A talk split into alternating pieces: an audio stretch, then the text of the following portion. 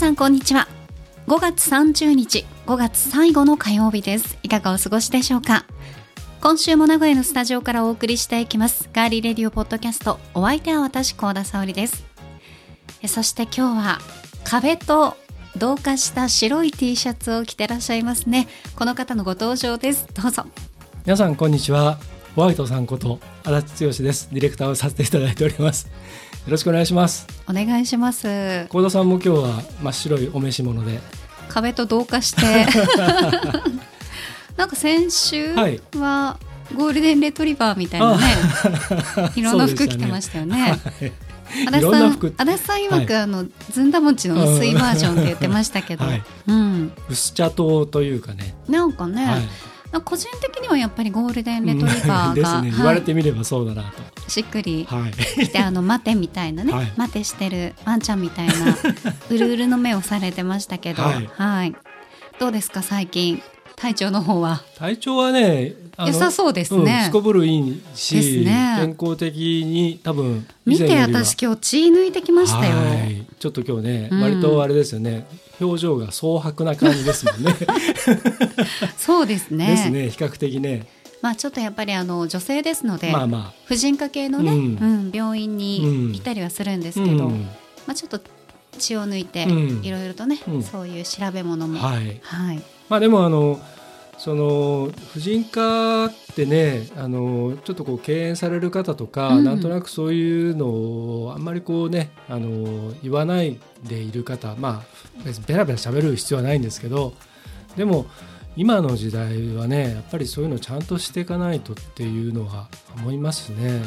まあ、やっぱり体がどうしても一つしかないので、うん、そのあたりはね、うん、特にあのやっぱり言っても男性のあの体のメカニズムよりは女性は複雑にできてますから、本当に千差万別だと思うしあのいや本当にあの別にあのその僕別にあのフェミニストでも何でもないんですけど、うん、でもあのすごく女性はそういうところは大事にしてもらいたいなって。やっぱ僕母親とかもいろいろねそういうのであの入院してた時期もあったりもしましたし友達にもいろいろそういう人もいますので大事にしてもらいたいなと思いますね。そうですね、ホルモンバランスとかやっぱりどうしても関わってきますからね。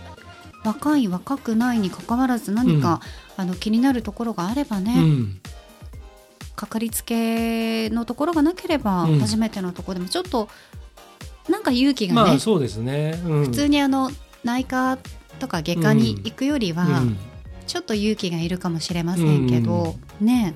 とともにやっぱり男性もねあのいろいろそういうまあはっきり言っちゃうと泌尿器科的なものとか、そういうのもちゃんとこう変にこう抵抗を持たずに泌尿器科。だったりあとその肛門科とかね、そういうところはやっぱりこうねあのなんていうのかな変にこうあ大丈夫とかちょっと行くの勇気いるなとか抵抗あるなとか思わずに、うん、やっていくのがいいんじゃないかなって自分自身にも言い聞かせてますけどね最近は。行かないですもんね。もともと全然行かなかったですもんね。病院とは全く無縁で最近も本当大怪我した時に久々に行ったぐらいでしたから。まあでも行かないに越したことはないですけど、うそういった検診だとかそうそうそう。転ばぬ先の、ね、そうですね、うん、体のメンテナンスの一つとね、はい、考えていくのもね、はい、いいかなと思っております、はい。お大事にしてください。ありがとうございますざいます。さてメッセージ届いているのでご紹介しましょう、はい、先週ガリレディでオンエアしましたね。クーロンの新曲。はい、はい、でクーロンのドラママキネからメッセージ、来てますよ、はい、えぜひたくさんの方に聞いてもらいたいです。よろしくお願いしますと。はい。そしてカッピーについても。カッピーにねリアクションをしてますね。そうですね。カッピー願わくばお揃いで T シャツ着たいですとうんほら欲しい人がいるんですよ。私と一緒にマキネート、はい、カッピー T シャツを着ていつか写真撮りたいですね、うん、今ねあの考えてるのは、うん、あの前もちらっと言いましたけどこの、えーと、左胸のあたりに、うん、いわゆるあのよくあるあのロゴっぽく小さいカッピーの顔が、あの乗ってるパターンか、もしくはど根性ガエルみたいに大きな顔が胸の真ん中のところに来てるやつかそのどっちかにしようと思ってるんですけどね。多分ね電車とか乗ってたら真ん中のやつ、うん、ね。人が3度見ぐらいしますね。絶対ね。ええみたいな。絶対いいと思うんだよあれ何みたいな、うん、かパって最初に分かる人いないかもしれないですね。可愛、いい男の子だなと。何かが頭の上に、シャンプーハットかな？みたいな。トイ・ストーリーに出てくるんじゃないの？新しいのに？みたいな。ディズニーのキャラクター？ね、はい、そういう感じになるかもしれないですけど、はい、もしあのまたできた時には、うん、ぜひ巻きねお揃いでお願いいたします。はいありがとうございます。そして、えー、同じくクーロンのフロントマン河合さんからも、はい、はい、いただいています。新曲がフルで聴けます。メンバーのコメントもというねリツイートしてい。ただいておりますね、はい、エピソード164をぜひチェックしていただきたいと思います、うん、はいぜひ皆さん聞いてください。ベースの古田誠也さんは、うん、えっ、ー、とガリレイのその、ね、えっ、ー、と、えー、告知ポストをリツイートしてくれてますね、うんうんうん、はい。そうですね、うん、マキネにもね河合さんにも誠也さんにも久々に会いたいですね、うん、長らくお会いしていないので、はい、はい、皆さんぜひまたよろしくお願いいたします。はい、でいつも、うん、ガリレディの、うん。チャラランチャラランチャッチャッチャンチャッチャッチャッチャンっていうあのオープニングとかね、はい、随所に番組の随所に散りばめられている BGM、うん、この曲はフレーマンさんという方がね、はい、はい、あの制作されているんですがフレーマンさんからも新曲リリースしましたということで、うん、いつもご利用いただきありがとうございます。この曲ももし機会があればご利用検討くださいということで。はい、はい、ということでこの新曲はどこかで使われると思いますんではい。あら楽しみ。ぜひチェックしていただきたいと思います。はいお願いします。はい。そしてアポロさんも毎週いただいていますね、うん、聞いたより。はい、うん、聞いたより。聞いたよっていうのではい、はい。ガリレディ必ずハッシュタグ入れてくださって嬉しいですね。うん、そうですね。うん、そして、えー、同じくアーティストつながりで、はい、エリーさんからも、あはい、はい、ラブタンバリンズ取り上げてくれてありがとうございます嬉しいといただいています。はい。エリーさんもねちゃんと聞いてくれたみたいで、うん、はい感想くれましたよ DM でも。いやいいですね、はい。ありがとうございます。はい嬉しいですありがとうこれからもずっと僕は応援してきます。大好きですもんね。はいで他にもたくさんメッセージいただいているんですが、はい、さらしのしんくんさん、はい、え八海さんの作って八海さんね 幸田さんのことですねつまり。そうです、はい、八海さんの作ってあげたい料理がカレーで気分が上がりました、うん、その後の謎キャラ。えー、あたちさん触っていいですか？が意味不明すぎて笑いました。大笑い。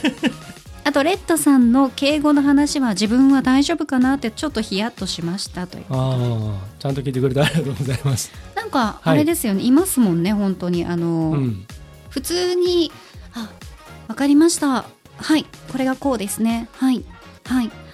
あうーんって途中でなんか、はい、うーんっていう。なんかあわかるっていうあの途中でどう、はい、えキャラ変わりましたっていう、うん、ね友達だった。こさんあれちょっとやってくださいよ。何ですか？あのなんかこう作業やってるお仕事をしている途中で、うんうん、書類とかをこうちょっと動かす時のあわかります。あの一言ね、うん、あよく私があの、はい、見てきた人たちですね、はい、うんと。よいしょ。よいしょ。うん。よいしょよいしょよいしょ。どうした？どうした？よいしょ、うん、いや違うんですよ、はい、本当のよいしょね、うん、本当の普通のよいしょ。疲れたよいしょやります、はい、のね、はい、年相の疲れたよいしょ私がやりますんで、はい、いきますよ、同じように作業途中。はい。三二一。よいしょ。はい。はい。大丈夫です。はい これです。リアルはこれです。わ、はい、かりますか？ちなみにちょっと補足をするとさっきやってくだったあのキャラクターは結構いい年なんですよね。そうなんです。若い子じゃないんですよね。そうなんです。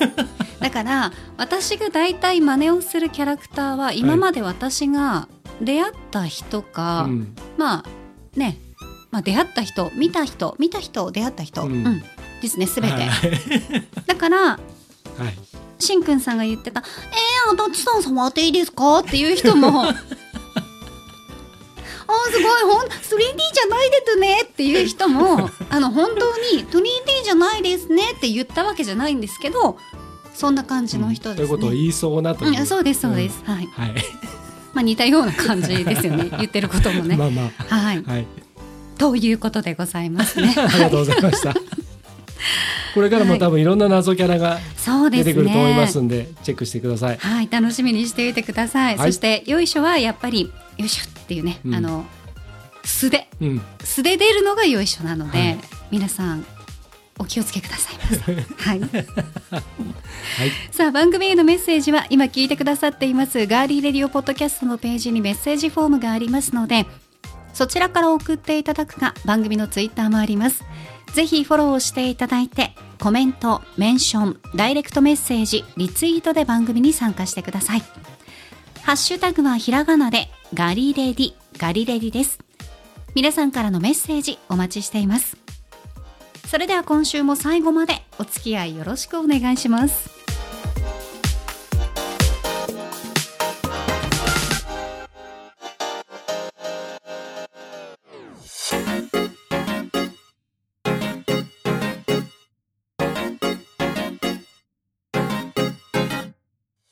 名古屋のスタジオからお送りしていますガーリーレディオポッドキャスト。はい。さてこれから本格的な梅雨シーズンがスタートしていきますが、うん、私 うんって言いました？悲しげな声ですよ。作りました今、うん、一応ちょっとね演出演出的にちょっとなんで演出したんですか？流れを、うんって言いました？はい言ってしまいました。犬の気持ちですか？申し訳ございません。ワンちゃんの気持ちになったんですか？はい、ちょっと狙いました。狙いました、すみません。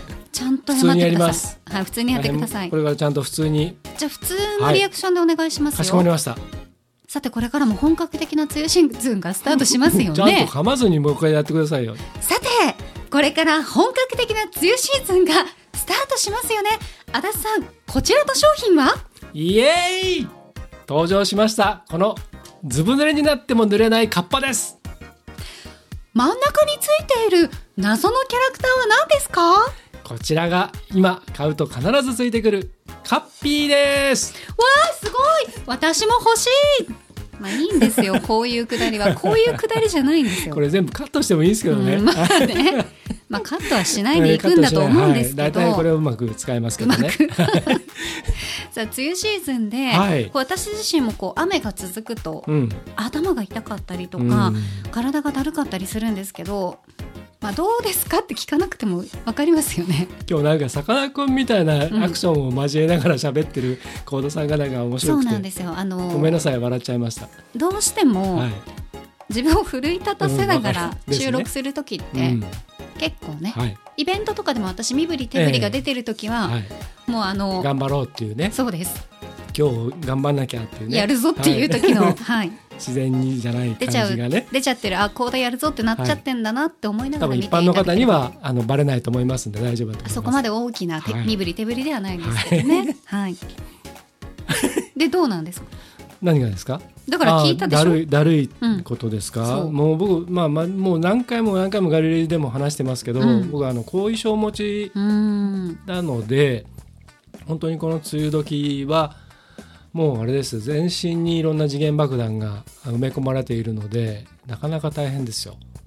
もう普通に頭が痛いとか中身的なこともさることながらもう本当にもう幹部が痛いので いろんな幹部がねやっぱり事故をあの、うん、受けたところが痛くなったりしますよね、うん、そうですねだからもう今はその痛いってそのね「いてててて」っていうのじゃなくて鈍いのがずっと残ってるので。鈍痛みたいな感じですね。だから気分が晴れなくなっちゃいますね。どうしてもね。そうですね。小さんもね去年ちょっとね事故があったりとかしましたから、まあ、その辺はケアをしていっていただきたいなと思います、ね、乗ってる時の事故ね。うん。あったりしましたけど、はい、皆さんの中にもたくさん梅雨が苦手っていう方もいらっしゃると思います。はい、ウェザーニュースの調べによりますとこの梅雨に苦手意識があったり雨の日に体調を崩しやすいなという方多いそうで、うん、こういった方をアメダルさんってねいうふうに言ったりするそうです。うん、アメダル、雨でだるいから、うん、雨の日のダルビッシュじゃなくて 違うでしょう。絶対違うでしょう。ね、アメダルさん。アメダルさん。はい。じゃあ僕もアメダルさんですね。私もアメダルさんです。はい、わかりました。はい。アメダルさんズがお送りするガーリーレディオポッドキャスト。よろしくお願いします。具体的にこのアメダルさんっていうのはどういうものかということなんですが、はい。天気が崩れる時に頭痛やめまい、耳鳴り、体のだるさなど天気痛、まあ、気象病とも言われますね、はい今回は天気痛でね、うんちょっと統一して言いますが、はい。が出る人のことで、うん。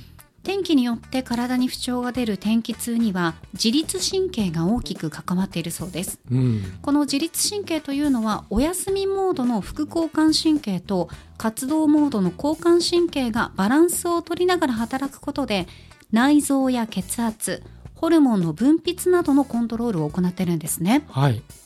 雨の日や天気が崩れる時というのは気圧や湿度気温に変化があるのでアメダルさんは内耳ね耳にありますがうん。内耳でそれらの情報をキャッチして脳に伝わることでストレスとなりこの自律神経が乱れてしまうということなんですはい。天気痛の症状というのは人によって様々なんですが梅雨時にはひどい眠気出ますね出ます。あとイライラはい。出ます、ん出ますねでやる気が出ないはい出ますねはい、気分の変化うん。こういうことが多いそうではい。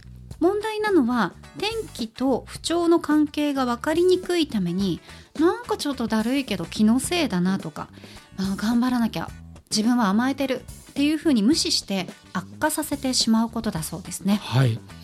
これを聞いてああもしかしたら自分もと思った方は今から梅雨の雨だるに備えておくことが大切です。うん。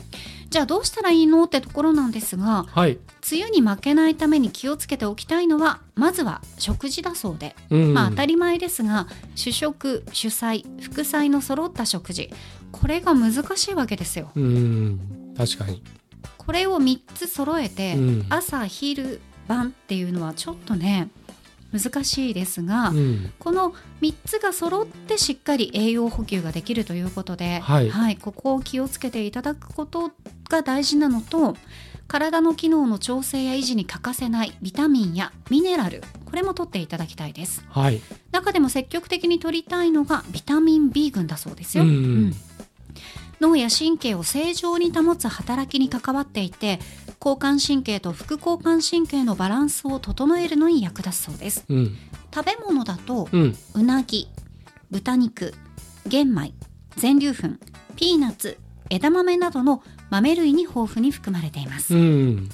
え特に神経細胞の機能の維持に役立ち自律神経を整えるのに役立つビタミン B というのがビタミン12だそうですアサリやシジミなどの貝類やお肉海苔などの海藻類に豊富に含まれていますうん。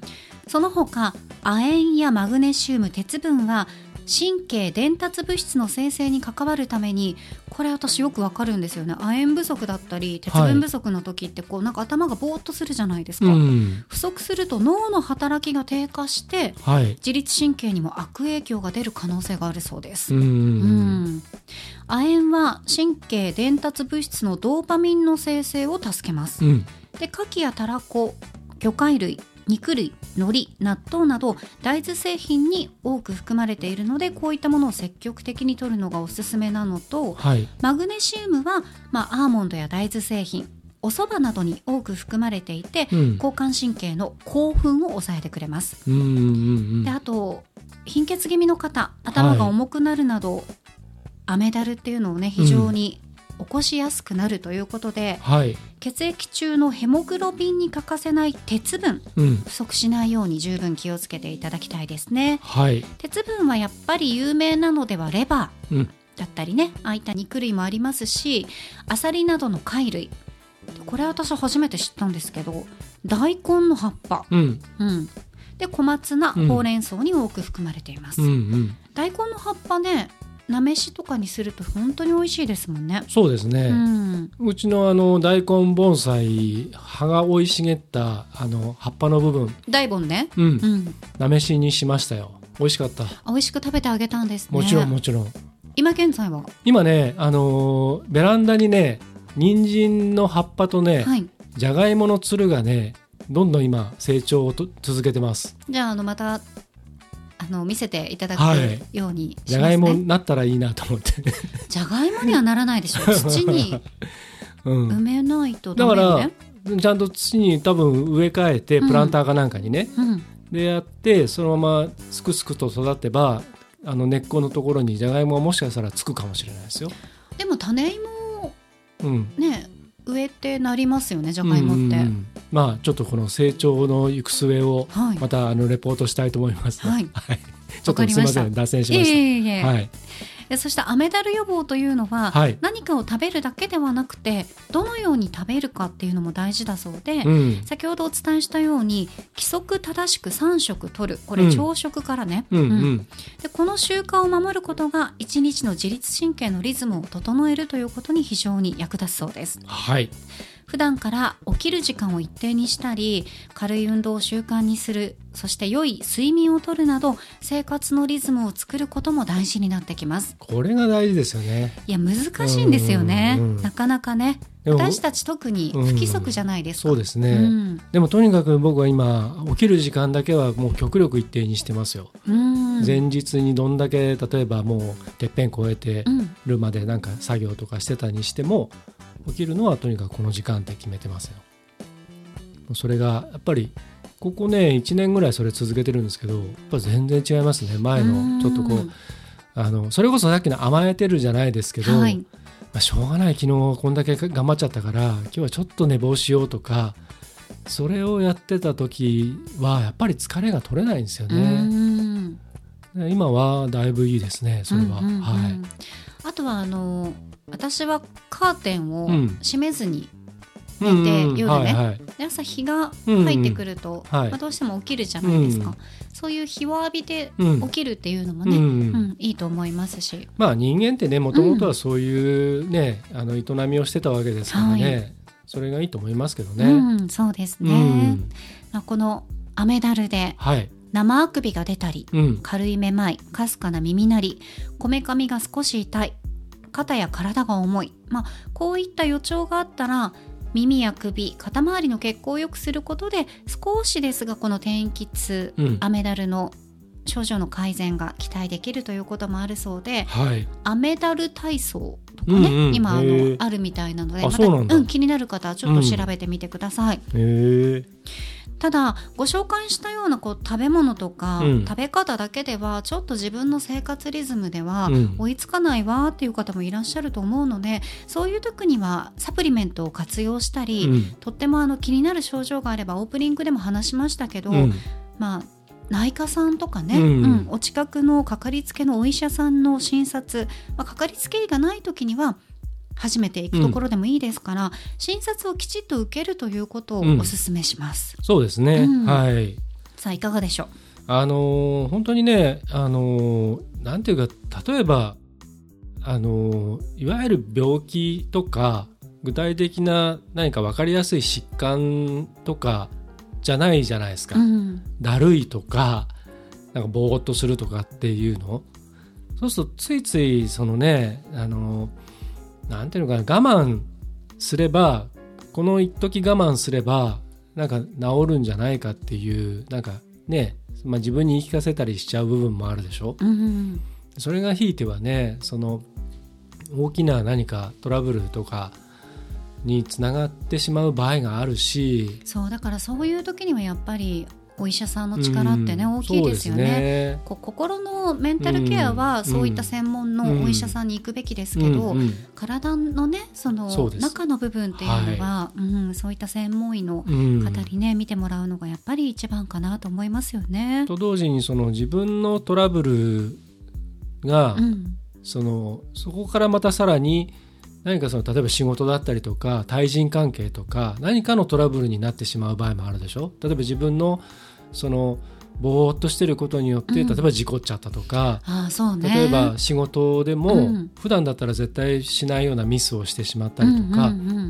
またその例えば友人だったりその同僚だったりの何気ない一言がカチンときちゃってなんかちょっと対人関係がぎくしゃくしちゃうとかっていうことっていっぱい今の世の中っていろんなことに連鎖しちゃうんで。そうですね。だから、まあ、それの一番大元はやっぱり自分の健康だったり体調だったりしますからね、それが身近なところでちょっと食生活を変えたりとかちょっとこうその自分のタイムスケジュールというか一日のねルーティンをちょっと変えることによって改善できるんだったらその方がいいですもんね。そうですね。私はなんか本当に食生活はなかなかね、そんなにたくさんいろんなものを、もう何種類も準備するっていうのは大変だったりしますけど、よく足立さんとね収録の時とかにもやってるけどちょっとご褒美でスイーツを食べるとか、うんうん、そういうことでもいいと思うんですよ、うん、それだけでちょっと気分が晴れたりとか、うん、特に雨の日とかはねう、はい、ん、何にもしたくなくなっちゃう時とかは、うん、そういう自分のテンションの上がる、まあ、いつもはこの銘柄のビールを飲んでるけど、はい、あと20円出して、ちょっと違う銘柄のビール飲んでみようか、うん、でもいいし、うん、なんか特に今クラフトビール流行ってるから美味しいですよね。ちょっとしたスーパーでもいろんな銘柄売ってたりするから、うん、楽しいです、ね、気分変えてね週末は例えばじゃあちょっと左側から順番に今週はこれ来週はこれっていう新しい趣味もいいかもしれないですね。そしたら結構乗り切れますよね。でその中で自分の、ね、ですもんね、さらに好みが分かれ、分かると夏今度また楽しめるとかいろんなね、ね、ことに広がっていくから、うん、はい。まあ、いろんな方法でねやっていただきたいと思いますが、はい、今日ご紹介したように、まあ、梅雨はいろいろと体にも不調が出やすい時期にもなりますので、うん、健やかに乗り切るためにも今から体を整えておきましょう。ではここで一曲お送りします。2007年に名古屋で結成され2013年まで活動していた音楽ユニット N ボーカルカオさんの素直な歌詞と伸びやかな歌声に洗練されたアレンジとサウンドが光ります。今日の話題に合わせてこの曲をお送りしましょう。N で雨が上がれば。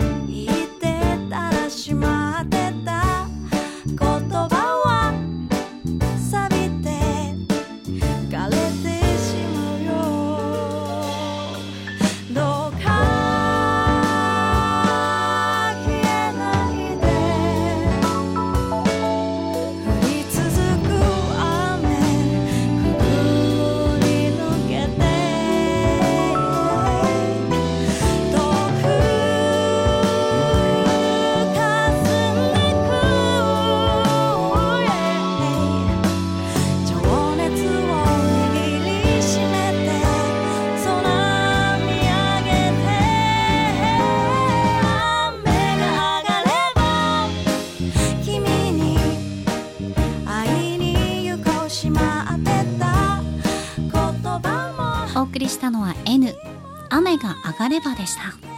残念ながらもう今活動が終わって解散してしまってるんですけれどもね、えー、ボーカルのカオさんとそれからピアノ担当の渡辺翔太さんベースの大久保博之さんこの3人が中心となって、えー、あとサポートメンバーを迎えて、えー、ライブやレコーディングを行っていたんですけれどもジャズとかのエッセンスが非常にってですごくね洗練されたアレンジと演奏がとても素晴らしくて、うん、で実はこのアルバム「えー、 My First Note」っていうアルバムにこの曲は収められているんですけれどもこのアルバムの中にもう一曲ね雨に関連したタイトルの曲で「 Rain Song」という曲があって、はい、こちらは今日お送りした曲ともガラッと変わってとてもね雨つながりだけど、うんしっとりとした艶っぽい、うん、えー、歌なんですけれどもね。こちらを次回のガリレディで紹介したいと思います。どうぞお楽しみに。続いては今回の気になるニュース。私高田が今気になっているニュースをご紹介します。それではニュースセンター高田さんお願いします。はいお伝えします。日本マクドナルドは平成時代に人気を集めたバーガー卵ダブル、焙煎ごまエビフィレオ、ジューシーチキンブラックペッパーの3商品を復活させると発表しました。広島や山口の一部の店舗を除く全国の店舗で、明日から期間限定で販売されます。以上、ニュースをお伝えしました。ありがとうございました。てれってってって。っていうことで、チョベリグですよ。なってないでその補足をしてくださいお願いしますはいお待ちしてました、チョベリバですよ。チョベリグチョベリバ。ですね。ありましたね。ありました。これ青春時代です私。本当に。この CM でも、うん、あのキャッチコピーとなっております。キャッチフレーズとなってますからねチョベリグが。いやそうなんですよ、はい、はい、また CM の話はちょっと後でね、うんはい、しますが私あのマックたまにですよ、うん、たあのマクドナルドの関係者の方がね聞いてたら、毎日食べなさいよって思うかもしれないですけど毎 日はやっぱりマックの商品で毎日ってなると、うん、コーヒーなんですよ、うん、コーヒーとかカフェオレ、うん、本当に美味しいから。そうだね、もうすごい美味しい。そうだね、だけどたまにマック食べたくなって、一番好きなのが私はあのフィレオフィッシュ、うん。あとあのエビ。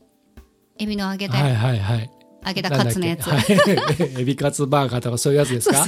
そう僕もあんまりごめんなさいタイトルとか名称よく知らなくて。そうなんですよ。あんまり利用してなくて申し訳ないです、うんうんうん、でも知ってますよ。足さんはたまに食べたくなったりする時は、はいうん、普通のチーズバーガーとかですか？いやあのー僕も実はフィレオフィッシュ大体頼むんですけど。美味しいですよね、うん、フィレオフィッシュってやっぱタルタルソースがね。そうなんですよ最高。それとあの魚のあのなんかちょっとさっぱりとした感じがね、うんはい、でも僕あのマクドナルドといえばもうなくなっちゃったんですけど、うん、あのクォーターパウンダーが本当に好きだったんですよね昔学生時代、ね。うん、クォーターパウンダーっていうのは4分の1ポンドっていうことで、うんうん。うん4分の1ポンドは、えーと、グラムに直すと110グラムぐらいなんですね。はいうん。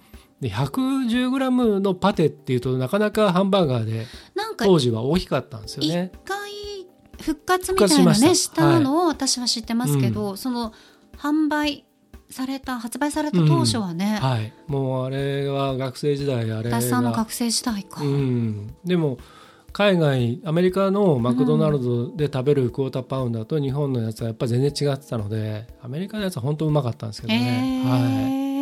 まあ、それが好きだったということですね、うん。はい、で皆さんにもこう好きなメニューあると思いますが、はい、今日ご紹介したメニューは現在も復活を期待する声が大きかったことなどから平成バーガーとして登場することになりました。うん。平成ライダーみたいな感じだね平成ライダー。平成ライダー。仮面ライダーっていうのシリーズがあって、うん、もう今年で50周年なんですけど、うん、その仮面ライダーわかります、うん、昭和の時の仮面ライダーと、平成になってからの仮面ライダーと令和になってからの仮面ライダーっていうので一応こうなんていうか顔がセグメントされてる。顔っていうかねだからその時代ごとにやっぱりある時代背景をねあれで平成ライダーっていうのの一番その最初がオダギリジョーさんがやった仮面ライダークウガってでこれによって仮面ライダーシリーズは今ずっと連綿と脈々とこうねイケメン俳優の登竜門としてすごいですっていうふうになったんです。はい。まあまあちょっとすいません。ちょいちょいちょいちょい変なことを挟んでくるので はい。補足にならないんですけど。ね。進めましょうか。ですよね。聞いてる人もね、はい聞きづらいと思うんですが。足立のうんちくいらねえって思った人多分ね今ね、はい。6人ぐらいいた。はい。私が今こう、鳥のやつでカチカチでちょっと見ましたけど、はい、6野鳥の人。会の方がね、今、6人はいましたね。高田野鳥の会が。はい、が ありがとうございます。じゃあ補足に戻はい、ってまいります。平成バーガーの話です。はい。まず、卵ダブル。うん。こちらは1998年に初登場しまして、はい。ビーフパティ2枚とベーコンをごま付きバンズでサンドしたスパイシーなソースの味付けのうん。一品となっています。はい。そして続いて、焙煎ごまエビフィレオはうん2006年に初登場。うん。プリップリの食感のエビカツに2種類のごまのソースのハーモニーが楽しめます。はい。美味しそう。うん。そして最後、2009年に初登場したジューシーチキンブラックペッパーは、ブラックペッパーで味付けしたサクサクの衣のチキンパティに、えーマヨソースとレタスを合わせた一品だそうです。うん。この中だったら、はい。卵ダブルが食べてみたいかな。食べたことあります？この3種類。あーうんこのね、焙煎ごまエビフィレオはある気がする。ああ、そうですか。んジューシーチキンブラックペッパーもあるかなこの卵ダブルはね、なぜか食べたことないですねへーちょ学生真っ只中だったんだけどなそそうなんですよもう3つとも食べたことないんですよ。まあうね、ん。バリバリ社会人でねそうですマね。ックを食べるとかうん。じゃなかったんじゃないですか、忙しくてそうでもなかったですけど。あんまり会社からねその、うん。取引先行ってうん。どんどん回ってうん。戻ってきて、うん。軽くご飯食べて深夜朝方までとかね、そういう生活されてた時期でしょ、まあそうですけどね、まあ今ほどマックがあんまりそのあちこちになかったっていうのも、うんありますね。それはあるかも,、あるかもしれないですけどね。うん。はい。でこの3つはいずれも平成時代を彩った商品ではい。日本マクドナルドはぜひあの時代に思いを馳せながらお楽しみいただければと存じますとしています。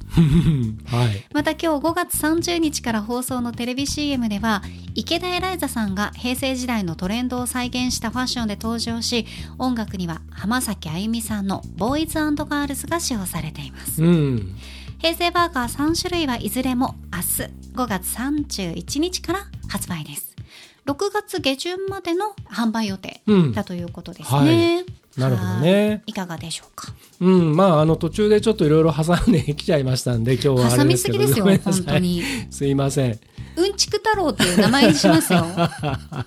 こんばんは。うんちく太郎です、うん。こんばんは。うんちく太郎です。ムカつくイラッとする。じゃあそれをエアファエアファクで 皆さんおはようございます。違う。皆さん何月何日な何曜日です、うん。何曜日の朝です、はい。おはようございます。エアファクトリーあのね何とかなのか。AP ことえうんちくでうんちく親父です。うんちくおじさんです。みたいな。ー、田原幸太郎ですってなって昔ね。何？田原幸太郎ですって。何ですかそれ？知らない？皆さんこんにちは田原幸太郎です。田原幸太郎さんは？田原幸太郎って田原。田原あうん。わからないです、あのあれですよ。フジテレビのニュースを読んでたアナウンサー。へえ、うん、高田シャーミンかあ田原幸太郎かっていうね。小さい頃に「こうだ」って言った時に「こうだシャー大ミン」って体高田シャーミンって言われますよね。何回かね言われましたけどでそれを言ってる人を見ても、はい。古いからそんなん沙織ちゃん負けないよとかね 言ってるそのくだり一通り味わってきました、はいまあでもあの本当にあのマクドナルドはあの僕学生時代の時に大学の正門から出てうん。交差点の向こう側にあって、最高じゃないですか。でただねやっぱり当時の学生の金銭感覚からするとちょっと高かったんですよね。うん。で一時期その後あのバブルの前後のところで100円マックとかいろいろすごいありました。まあ価格破壊みたいなのがどんどん。進んでって、それもなんかねうん。復活したりしましたもそうんですね。ねだからそのうーんとそれこそその牛丼にしても200いくらとかとにかくいろあらゆるものが安く、ね、なってしまった時にあれでマクドナルド一回おかしくなっちゃってでそこからまあ、あのアメリカ人の女性経営者になって、その復活して今みたいにまたねあの人気があちゃんとしてで価格もちゃんとねした形になって味もちゃんとした形になってっていう風になりましたけどもう学生の時は本当にあのめったにいける感じではなかったので当時はね。でもあのマックシェイク初めて飲んだ時のあの感動はいまだになんか衝撃的にうまかったなと思って。わかりますわかります。でちょっとかっこつけて、うん、あの音楽サークルのねあの後輩なんかがこう学校ですれ違ったりすると「先輩どちらへ?」とかっつって言うと「マックだよ」とかっつって「うん、あ僕もいいですか?」とかっつって「あいいよいいよ来いよ」とかってで財布の中をチラチラ見ながら「やべえな来ちゃった」とか思ってるとそうするとそのまたこのね校庭校庭じゃねえあのキャンパスとかで出会あのすれ違った後輩とかが「あこんにちはございます」とかって言うと「どこ行くんですか?」って「マックだよ」みたいになってそうするとぞろぞろぞろぞろ桃太郎状態になってなっちゃって。たくさんおごらなきゃねいけなくなりますもんね。で結局なんかみんな一個ずつハンバーガーとかオーダーしちゃったりして結局僕あの隅っこでマックシェイクを一人もう本当食べたかったんだけど、うん、マックシェイクだけにしてそれをズズズズズって吸ってるっていうのを思い出します。へでもなんかそういうのもね、はい、いいですよね。どうしてもマックに行くとあのあの音が好きですね私。ポテトが上がった音ですね。テレレテレレテレレっていう音が。チーンつって。テレレテレレ。うん、ね。マックのあのフライドポテトってなんか絶対なんかよからぬものが入ってるだろうぐらいななんかねやみつき感がありますよね。ありますね。僕ですらありますからね。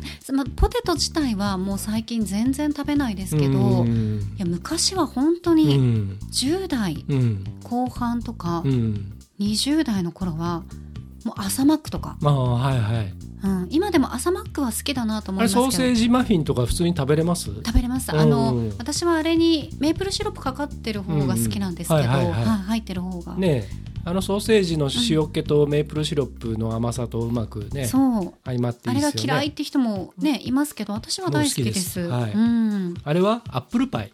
あ好き。美味しいよね。アップルパイが好きですね僕は。アップルパイ美味しい。あのパイシリーズも全部美味しいです、うん、うん、うんお餅が入ってたやつとか美味しかったな。ちょっと前にあったけどあったんですよ。三角チョコパイとかね。三角チョコパイも美味しかったです、ね、はい、うんうん。ね。はいということで 気になる方はぜひ皆さん明日から平成バーガーね販売されるということですので召し上がってみてください今週の気になるニュースマクドナルド平成バーガーを期間限定復活についてご紹介しました。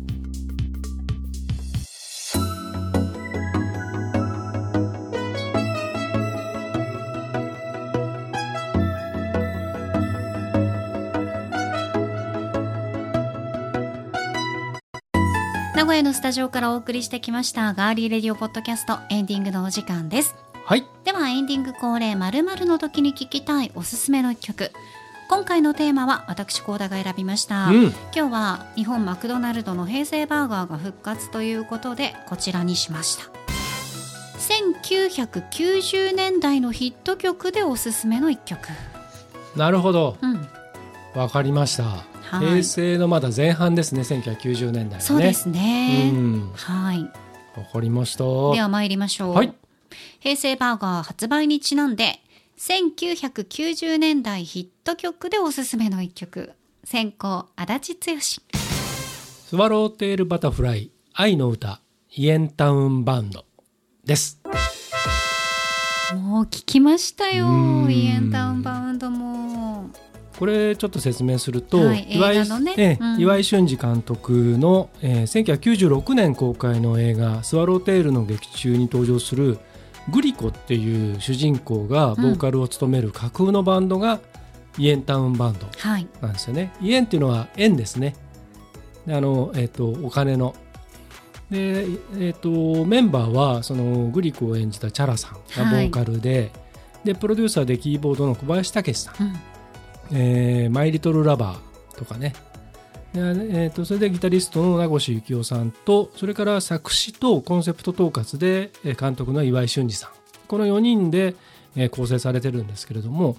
なんかねサウンドトラックアルバムを最初作るっていう話のところでで岩井監督がせっかくだったらそのイエンタウンバンドでアルバムを1枚作ってみたらどうだっていうなんかアイデアを出してで小林さんがそれに応じて作ったらしいんですよね。はいうん、でそれの中で、まあ、劇中でもこの歌は歌われてるんですけれども当時オリコンでチャート1位。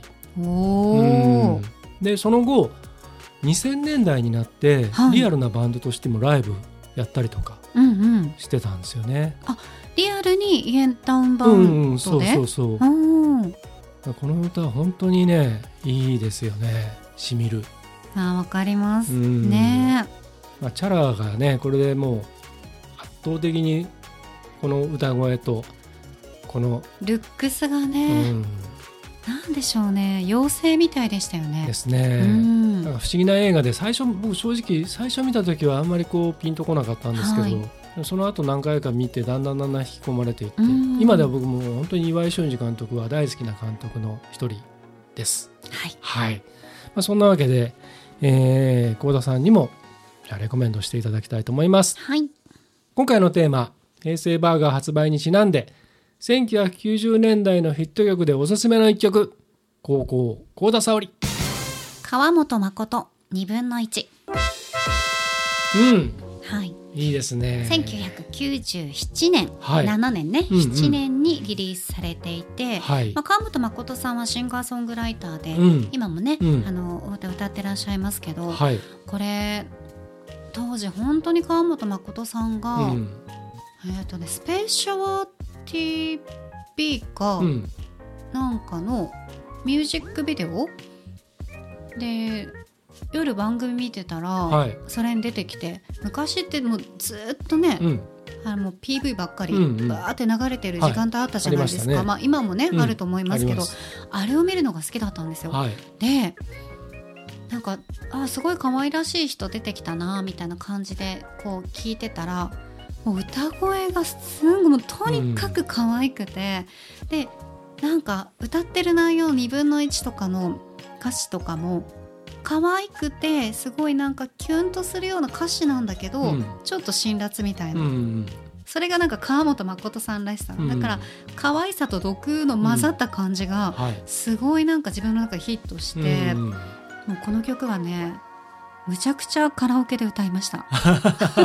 そうなんですね。そうなんですよ。これはねまたうん。ちょっとなんか今日のこの選曲で思い出したので、うん。カラオケに行く機会があればはい。2分の1歌いたいなと思いましたね。作らねば、作らねばね、うん。そうなのよね。ね。作らねば。そろそろね。そうですね。行きましょうね。はい。はい。さあ私たちがおすすめする音楽は Spotify のプレイリストガリレディレコメンド8でぜひ聴いてください。ガリレディのポッドキャストとともにプレイリストもフォローして楽しんでください今週も最後までお付き合いいただきまして本当にありがとうございましたなんかね、はい。アメダルの話から、うん。マックの話まで、ね、はい。いろいろありましたけど、うん。まあ今月も終わりますええうん早いな。ねちょっと今月が終わる早い感じをさ、うん。怖い感じで言ってみてあ あれれめっちゃさ聞いてても面白かったんだけど、あれ本当にうん。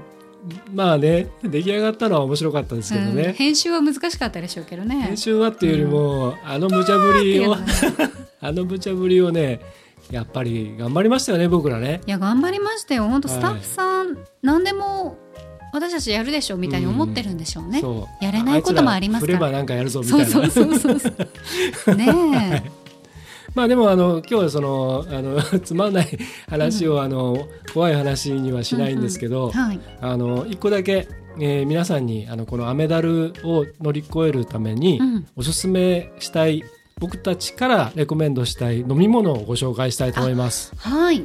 はい、えーこれ僕ですね幸田さんに教えてもらって、そうなんです。私があの好きで飲んはい、でいる収もの録のなんですが、時に前これを飲みたいとかっつってただうあの僕がよく行くスーパーに売ってたもんですからこれ買ったんですよね。でちょっとあとはネットじゃないと、と買えないんですようん。はいはね。一口もらってみたらまあ美味しい、うん。うん。何ですか？ご紹介ください。はい、紹介したいと思います。こちらですね、あずき美人茶というですね、はい、はい、ものなんですが、うん、有機あずき茶なんですよ。うんううんん。で小豆で作られているので、はい、ポリフェノールが 200mg、うん、でカリウムが 75.5g 入っていて、はいカロリーがゼロでカフェインがゼロなので、はい、とってもあの女性の体にはね、いいっていうもの、はい、だよ。はい。これ私も先輩にね、うん、あのしゃべり手の先輩に昔勧めていただいて、はい、でまるまる石井さんにね、まあ正常石井ですよ。